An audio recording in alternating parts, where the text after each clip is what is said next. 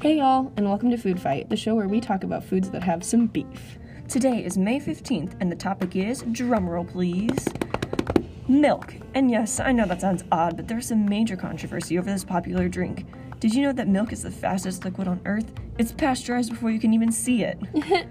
And did you know that cows have hooves because they lactose? Well, anyways, I'm Savannah, and that's Katie. And this is Food Fight. Milk does have a good side, but it is scientifically proven to have some major effects on human health. As you can probably tell, Savannah is representing the con side to this episode, and I'm representing the pros to milk.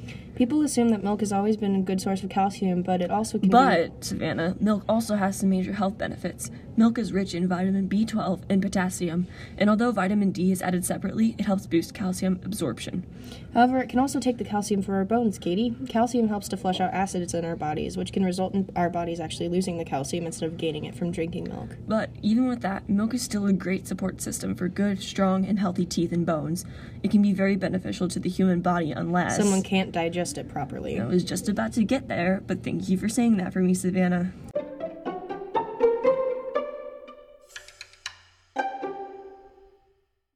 As I was saying, a very large amount of the Earth's population is lactose intolerant, and having this issue can cause major problems later on in a person's life.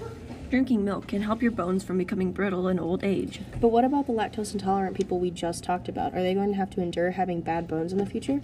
Well, even though soy milk has half the protein and calcium as normal milk, those people can still have strong bones. And for most kids and teens with lactose intolerance, they can consume around 8 to 12 ounces without experiencing symptoms. Milk and milk products shouldn't be completely eliminated because they provide key nutrients calcium, vitamins A and D, riboflavin, which helps convert carbohydrates into ATP, and phosphorus, which not only helps bones strengthen but plays an important structural role in nucleic acids and cell membranes. The whole point of that is to say, lactose intolerant people don't have to cut out milk products completely from their diet. That is fair, but there are other major side effects of drinking milk that can affect everyone. For instance, teens can gain acne problems, and kids can gain unusual amounts of weight, which can cause more than just physical issues. Having these side effects can cause self esteem issues in some kids and teens, which can lead to many other problems like anxiety and Okay, depression. okay, Savannah, you have a point, but there are many more positives to milk and its products. Milk contains all the amino acids for protein. Amino acids can't be made by your body and must be obtained through your diet. Milk provides all the nine essential amino acids which your body can't produce. Milk consumption can cause ear infections and also constipation, Katie. The primary protein in milk, casein, can also produce a carcinogen to promote cancer, and the primary breakdown of lactose has been shown to be a pro inflammatory. That is true. Regular milk has about 8 grams of saturated fat in every serving, and 5 of those grams of saturated fat is not good for you. However, you can get around that saturated fat by drinking low fat milk or non fat milk. This means you're cutting down on calories while still getting all the nutrients. With other forms of dairy, such as cheese, yogurt, etc., you're getting enough vitamin D and potassium, but not all nutrients that are provided in cow's milk. Speaking of cows, a stampede at a farm would result in utter chaos, wouldn't it? Katie.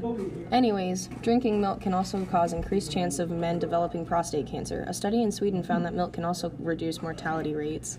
In adults, intake of milk was shown to improve body composition and facilitate weight loss during energy restriction.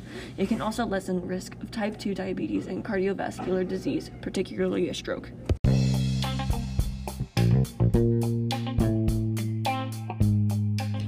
Got a very good point there, Katie. I mean, I never said that I didn't like milk.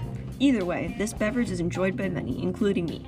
I'm kind of craving some chocolate milk right now, to be honest. Same. Well, anyways, thank y'all for listening, and we hope you'll tune into our next episode of Food Fight. Next week, we'll be discussing is a tomato a fruit or a vegetable? Until then, Keep things fresh. fresh.